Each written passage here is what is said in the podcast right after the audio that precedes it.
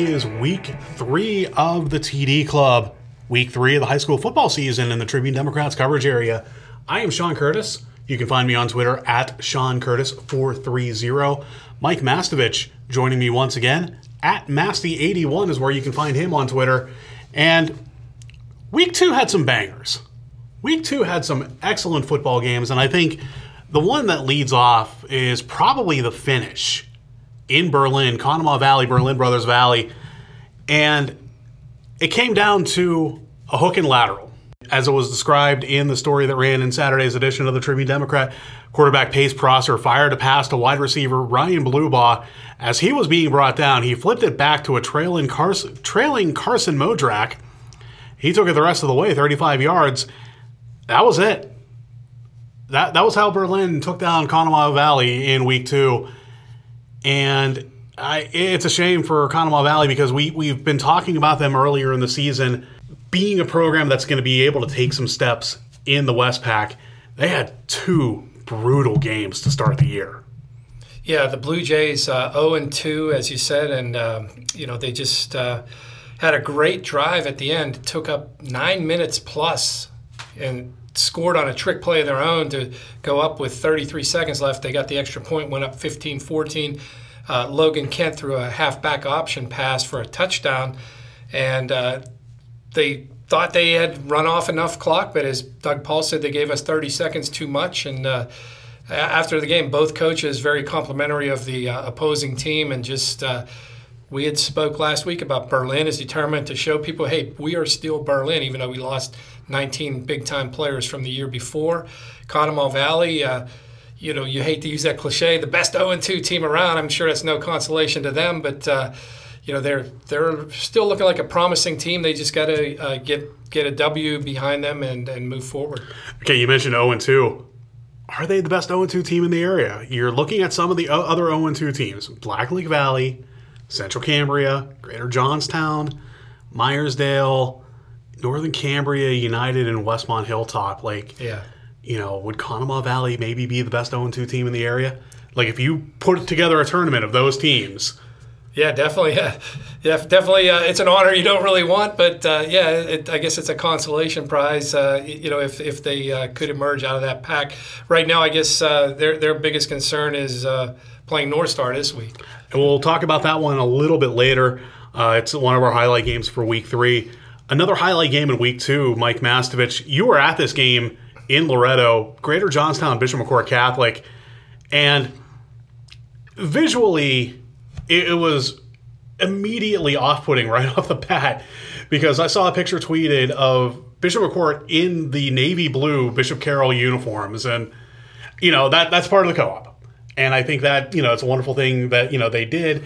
You know, not only to play that game in St. Francis, which is much closer to Bishop Carroll than Johnstown, but also to wear the, those Husky uniforms.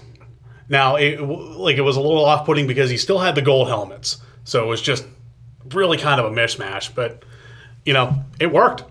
Yeah, it was uh, it was a good atmosphere uh, up in Loretto. Um, you know, as you said, the, kind of a nod to Bishop Carroll. There was a couple of reasons, obviously, and in in Wednesday's uh, Tribune Democrat print edition and on uh, online with TribDem.com, we have the story about. Uh, Bishop McCort is actually looking for a home field now. That uh, Sargent Stadium uh, has, as everybody knew, was going to be out of uh, service until the targeted date was September 17th because they were replacing the turf. And then uh, the company that's doing the turf, out of state company, got hit with COVID 19, stopped all the work. So now Bishop McCort's going to have to go a few more games without uh, having Sargent Stadium as, as, a home field. But anyway, uh, uh, going back to the game we were talking about, they moved the game to Loretto because Bishop Carroll used to play in Loretto at St. Francis uh, a few years ago until they, they had their own on campus uh, in Bishop Carroll Field. So that was kind of a nod to them. Then wearing the blue uniforms, a, a nod to Bishop Carroll and the co op. But once the game started, uh, it was Tristan Forneri of Bishop McCort, the quarterback. Uh, had an incredible game, uh, 220 rushing yards and four rushing TDs. Threw for another 156 and a touchdown. Johnstown uh, traded punch for punch with them uh, with a few big plays. Um, just uh, John Updike, the quarterback, he threw for nearly 300 yards, about 262 yards passing. Uh, they they had 76 yard touchdown, an 81 yard fumble recovery return. So the Trojans uh, kept knocking on the door, but just couldn't get over that hump. And uh, Bishop McCort ended up winning the game 49 to 33 at St. Francis. Moving on to District 7, our only District 7 team, Ligonier Valley, was at Elizabeth Forward. This was another case of Ligonier Valley playing up in class, a 2A team, this time playing a 3A team, and they passed another big test. Elizabeth Forward slated to be one of the better teams in AAA by most people out that way. And Ligonier Valley scores on the first play from scrimmage. It was a 68 yard pass to Grant Dowden. Hayden Siraki, the quarterback, completed six passes, two for touchdowns, 182 yards, also ran for 57 yards. He, here's the thing we, we've mentioned this a couple of times when we talk about Ligonier Valley it's the defense and Jacob Hay had four sacks in one game out of the nine they had on Elizabeth Forward quarterback Zion White. And so in a 26-14 win, that that's the difference because if you're bringing a quarterback down, if you're putting a team behind schedule, because ultimately football is about blocking and it's about tackling. And if you can't block, you're going to get tackled. Here's Ligonier Valley putting together another strong defensive effort. They're 2 0, and they've got Jeannette, which got absolutely throttled last week 82 0. Yeah, the Ligonier defense uh, speaks for itself. Um, just looking at the statistics after week two, as you said, Jacob Hay has four sacks suddenly he's the leader after uh, having a four sack game. But the, also from Ligonier, uh, Billy Sugden has three sacks this season, and uh, Miles Higgins has two. And if you look at the, the tackle leaders, um, uh, Ryan Harbart has 13 solos, 27 tackles, and uh, he's he's up near the top. Uh, well, actually, he's tied for the, the statistical lead in the area. So that defense has has really clicked and that you know the Rams are going to be one of those teams to, to watch in the in the WPIAL in their section all season.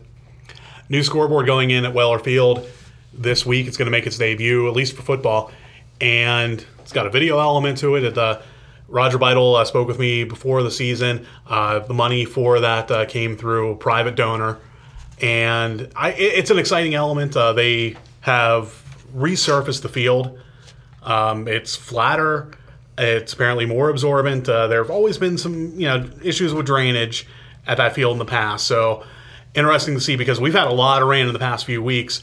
How that field is going to hold up to its first football test on Friday.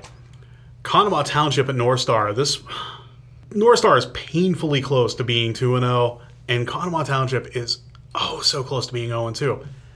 It broke differently though. Yeah, Conemaugh Township second week in a row took a 14 nothing advantage in, in their game, and uh, uh, the first week they ended up falling behind and losing. And this week uh, they they came back. Uh, the Cougars came back to make it 20 to 14, but Conemaugh Township uh, persevered, get, gets the late touchdown and extra point, and the Indians won 21-20 uh, talking about big plays, you know, Conemaugh Township, their passing game has been phenomenal. Tanner Shirley uh, leads the area with 530 passing yards, completed 29 of 54. And somebody who we expected to have a huge year, Jackson Byer, 13 receptions for 274 receiving yards, also uh, leads the area. So Township uh, definitely an, an, arsenal there on offense. And uh, North Star, uh, you know, they gutted it out and came close to pulling off the win. Uh, Tim Treader was doing great on the on the ground and Connor Yoder once again is uh, persevering as quarterback, showing a, a lot of promise uh, for for the uh, Cougars. That infusion of the Shade Co-op to Conemaugh Township, how's that boosted the passing game? Well, I mean, you look at uh, you know just Shirley and and Byer uh, are two guys who were already there, but if, if you throw in guys like Braden Adams, that's a you know another athlete there, and there were other uh, Shade guys have contributed to add to the the threats there and the depth and um, it, it's just a, a, great scenario for the Indians, and um, everybody knows Tony Penna Jr. Uh, his his coaching when he was at Johnstown. Uh, very pass oriented and uses a lot of different looks. So um, this is uh, you know the third year into that. So the, these guys are getting more comfortable with uh, with you know the things Tony likes to incorporate in his offense. All right, Cambria Heights at Northern Bedford. It's a non-conference win for Cambria Heights, 29 0 over the Black Panthers on the road. And this was an interesting game because there were two big plays in the first half that put Cambria Heights up 14 0. They were getting outgained, and they had gained fewer than 100 yards, 98 yards in the first half. Here, okay, again, this goes back to blocking and tackling.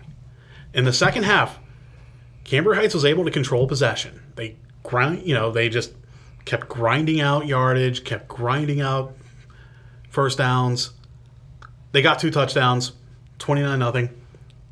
Northern Bedford had two second half possessions and gained one yard. It's a good Northern Bedford offense.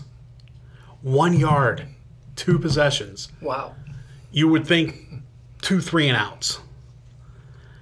And Cambria Heights just shut that down. It's just a testament to uh, Jared Lewis and what he's done with that program, a veteran coach, uh, a team with some experience. Uh, offensively, you know, they, they can control the clock with, uh, with the offense that they have. And uh, I was talking to him earlier in the week for a previous story and asked him about, uh, you know, life switching conferences. And he said, well, you know, we've only actually played one Heritage Conference game because they had to pick up the Northern Bedford game there. And, you know, he's just saying there's a lot of confidence on this team, and uh, they're having fun and just um, doing what they have to do to control that ball, eat up the clock, and then defense just shutting down opponents. And I would think one of the biggest statements of week two came on Saturday night. That was Penn Cambria beating Bishop Guilfoyle. And beating Bishop Guilfoyle the way that Bishop Guilfoyle beats teams just straight up bullying teams up front. Yeah, on the road at Mansion Park, Penn Cambria 27 to 14 over Bishop Guilfoyle. Uh, Garrett Harold, quarterback, continuing to, you know, do what he does best. I mean, he's a dual threat. He had 235 rushing yards on 24 carries, uh, had scoring runs of 65 and 11 yards. And then as a team, you know, they they uh, had Zach Grove also run for 109 yards. So as a team, they had 399 rushing yards for Penn Cambria. I mean, that's just phenomenal against a very, very good Bishop Guilfoyle team that even though they have uh, a, lot of new faces in that lineup, that's just a program that they've built over the last decade that is just a, a strong program that uh, all it knows is winning. So this this was a huge, as you said, statement for Penn Cambria, who comes out now 2 and 0 and uh, has to have a lot of confidence after that victory. And, and here's a case for Penn Cambria. There was a little bit of ch- chatter about the Panthers going into the season. They weren't in that top tier in the coaches poll. Like there were five clear cut teams that a lot of coaches were hanging on. Penn Cambria was right underneath that fifth spot. They were at six. And this, I mean, this is a big win. This establishes Penn Cambria as being maybe not a major player in the conference, but you know, here you are looking at a team that just rushed for almost 400 yards against Bishop Guilfoyle. And you rush for 400 yards against a freshman team, and that's still impressive. To do it against Bishop Guilfoyle, that that's something you tell the grandkids about.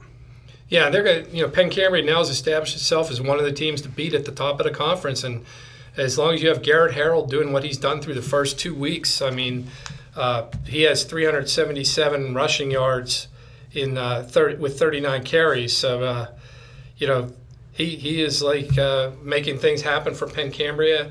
If he continues to progress as, as everybody thinks he will, I mean, they're, they're going to be even that much more of a threat in the conference. All right, moving on to some of the games in week three. There are 13 games on the slate. We're going to highlight about five of them. We're going to start with the Coal Bowl. Northern Cambria, Cambria Heights, and this is a rivalry. This, these are two neighboring schools, and now it's a conference game. Yeah, I talked to both coaches for uh, the the Wednesday uh, for Thursday's column in the uh, print edition of the Tribune Democrat and TribDem.com, and both coaches talked about how much this uh, series means and how now that they're in conference together, it's going to be a regular occurrence. Now they played every year from 1960 to 1992 Then things started to change because Heights was in the Laurel Highlands, and, and around that time, Northern Cambria joined the Heritage. Appalachian. Yeah, Appalachian Conference, and then eventually the Heritage, yes. And then uh, that created some some stoppages. Now, it wasn't like they, they stopped for a bunch of years because there were years where it would fit in the schedule if the teams weren't in the playoffs and things like that. So they, I, I, ha- I have the whole thing mapped out um, in, in my column. But Cambria Heights has a 23, 21, and 1 advantage in the all time series that started in 1960, which was the first year of Cambria Heights after the, the merger of uh, some other schools. So it, it's a great series for the community. Uh, Northern Cambria coach Sam Schutte uh, said that they always looked at themselves as like the odd guy out in, in the heritage because they were the only Cambria County school and it was hard to have a rivalry. They're, they're ecstatic. They said, now we got our rivalry again. So that's what they talked about. And, uh, you know, Jared Lewis at Cambria Heights said that, uh, you know, he expects probably more people at this game than these kids have played in front of in quite a while. Some people, he said, probably haven't been at a game in five or six years. The last time these two teams played each other was in 2014. So, um, so it's something that communities are have waited for, and the communities are rallying around, and just a lot of chatter about this game uh, between two border rivals with Cambria Heights and Northern Cambria. Another border rivalry, Bedford at Chestnut Ridge, and here's two and zero oh Bedford, one and one Chestnut Ridge. The Bison's doing what was expected of them. They're outscoring teams 99-21. They're rushing for 288 yards per game. Now, it was against Central Cambria and it was against Somerset, combined 0 3 right now. Chestnut Ridge bounced back with a win over Central Cambria after losing to Central in week one. A couple things that I noticed here, and this is the Mercury Swaim effect. Yardage wise, Bedford is very run heavy, but their TD production has been split even on offense 6 6, passing, rushing. And so now you've got Chestnut Ridge a little bit more balanced. They run for about 261 a game. They pass for 174 because that Max Shoemaker offense needs a quarterback that can do both. So you got two dual threat quarterbacks in this game. Chestnut Ridge has scored nine of its 11 offensive touchdowns on the ground. So it, in one case, Bedford, you don't know how they're going to do it, but they're going to do it to you. Chestnut Ridge, they're going to get you down one way and then they're going to finish you off another way. At least that's what the trends are saying. But trends, records, it's cliche. I don't like leaning on cliches, but I don't think that Bedford or Chestnut Ridge are looking at 2 and 0 and 1 and 1 when this game kicks off on Friday. Yeah, this is one of those games where it means so much again in the community, and people are talking about it for weeks, if not longer. Uh, you know, because a lot of the people play uh, other sports together or play against each other in other summer sports and things like that. A lot of people in the communities work together or, or, or know each other from from just different activities in the community. So it means a lot. And like you said, uh, you know, Chestnut Ridge, uh, they're replacing the quarterback had been there. You know, same. It felt like forever, but Logan Fister was there for three years. Before that, it was Logan Haug.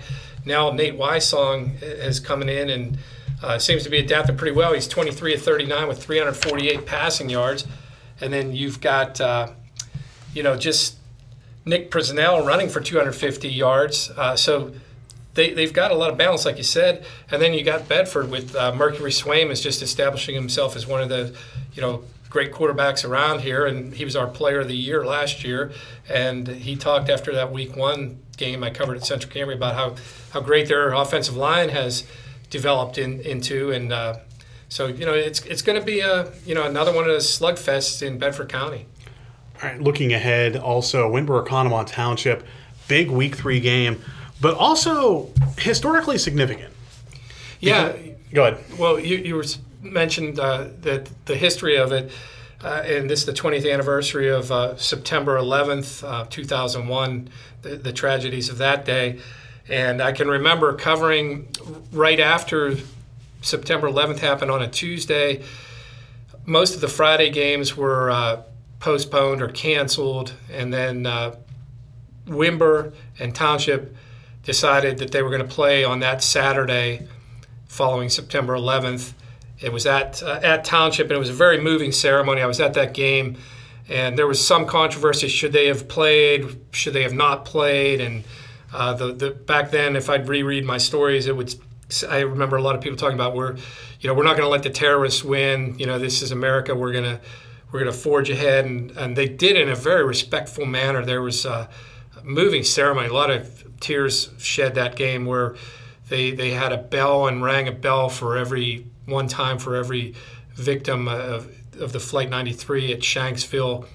They had all, both schools pulled out a giant, almost the size of a field American flag. There were moments of silence. So there, there was a lot of respect paid to the tragedy of that week, and they played that game.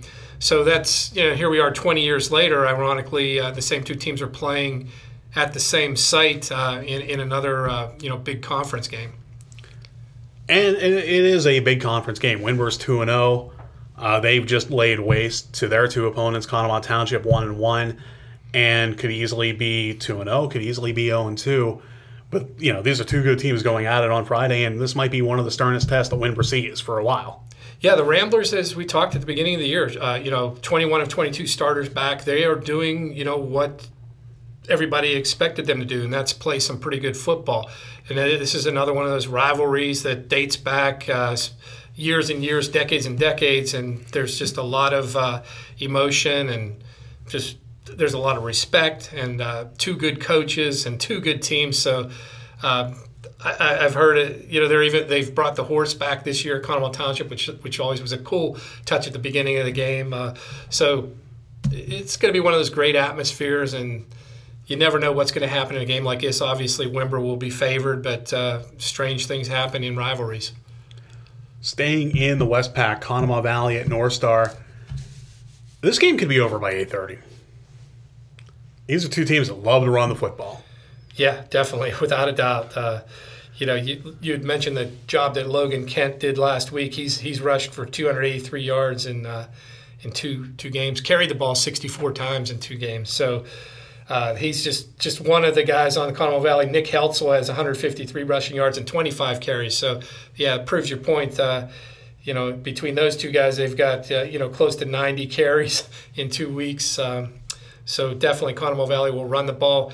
North Star, we talked about their improvement, uh, you know, under Coach Bob Landis, the job he's done. So um, this is a big game for both teams. I mean, North Star is one and one.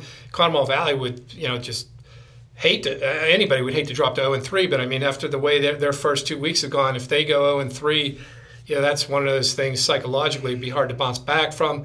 North Star, you know, one and one, they want to prove that, hey, you know, we didn't slip off. We're going to go right back and, and get on that winning track. So big game for uh, both teams. Conemaugh Valley has passed for 19 yards this season, and a halfback owns 11 of them. Well, John Jacoby would be proud.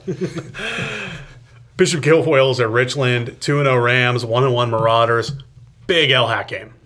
Yeah, I mean this this is one of those games at the beginning of the year. Everybody was looking at this one, and uh, you know next week, uh, you know Richland's another big one. But um, some people might say, oh, lost a little bit of the luster because Bishop Guilfoyle lost, but I, I, don't think so. I think now Guilfoyle is going to be fired up, be like, hey, you know, we lost a game, we don't want to lose a second one. And Richland is, uh, you know, out to show that uh, you know they're the top of the conference, uh, you know, with Bedford and Guilfoyle, and and uh, they're going to want to establish themselves even further after uh, their big win last week when they put up 49 points at Westmont. So they, the Rams have a lot of momentum. Guilfoyle has probably a lot of determination after falling uh, for the first time.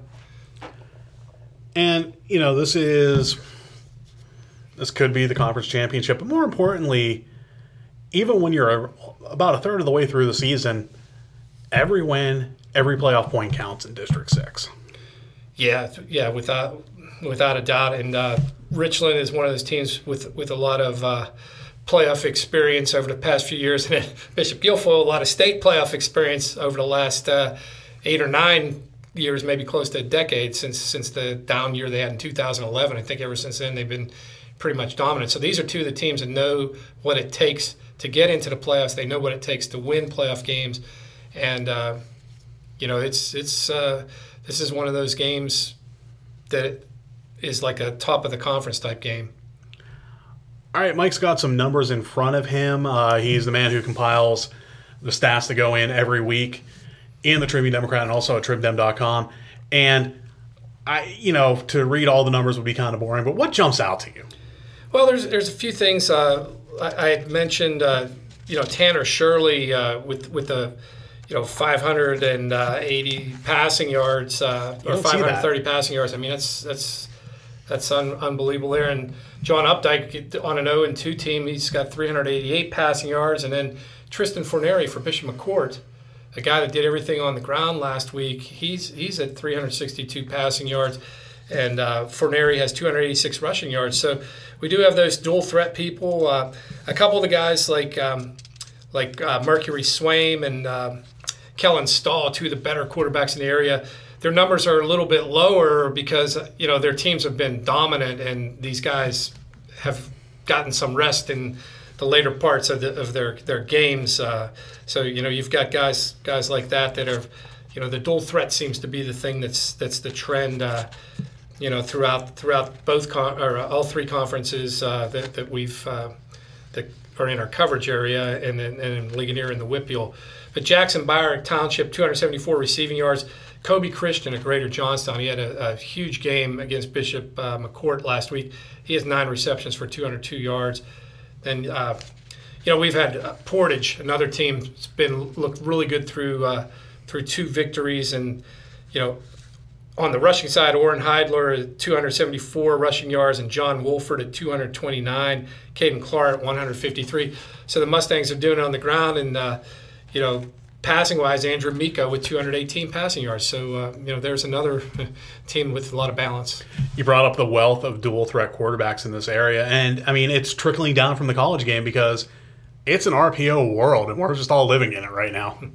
Yeah, without a doubt, definitely. Uh, it's got to be done to, to establish winning program now. You got to rely on that balance. I, mean, I remember when I first started at the TD here uh, 35 years ago, a lot of the teams just ground and pound, just run, run, run. And uh, I'd mentioned John Jacoby, you know, with their trap game at Conemaugh Valley. You you were very familiar with Jerry Page, they them, uh, you know, Laurel Valley and United would just run it. Power I, baby, power yeah, eye. Just yep. And uh, then it kind of started evolving. You know, those Forest Hills teams in the early '90s with Brandon Bailey at quarterback, and, then Justin Myers at quarterback, and Greater Johnstown with Brian Mangiafico, and just goes on and on. Uh, you know, we evolved into such a great uh, passing area too.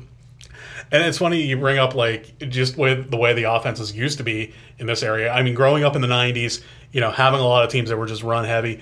I actually NCAA Football 14 on the PS3. I recently found my way into a modded version of the game. There is a, a, group of people. It's called College Football Revamped, and if you have a copy either on the PS3 or on the Xbox 360, you can download the mod. You can jail basically like jailbreak your PS3 or your Xbox and install this mod, which modernizes the game to where it's 2020, 2021 rosters. The uniforms are all changed and all this stuff just messing around. I was playing with South Carolina, and it had the 2020 roster. So Will Muschamp was still the coach on, you know, for South Carolina, which meant it had the Georgia playbook, and it had the power I as one of the formations, and I just had to like sit back and smile for a second when I saw that. I'm like, oh, this is great.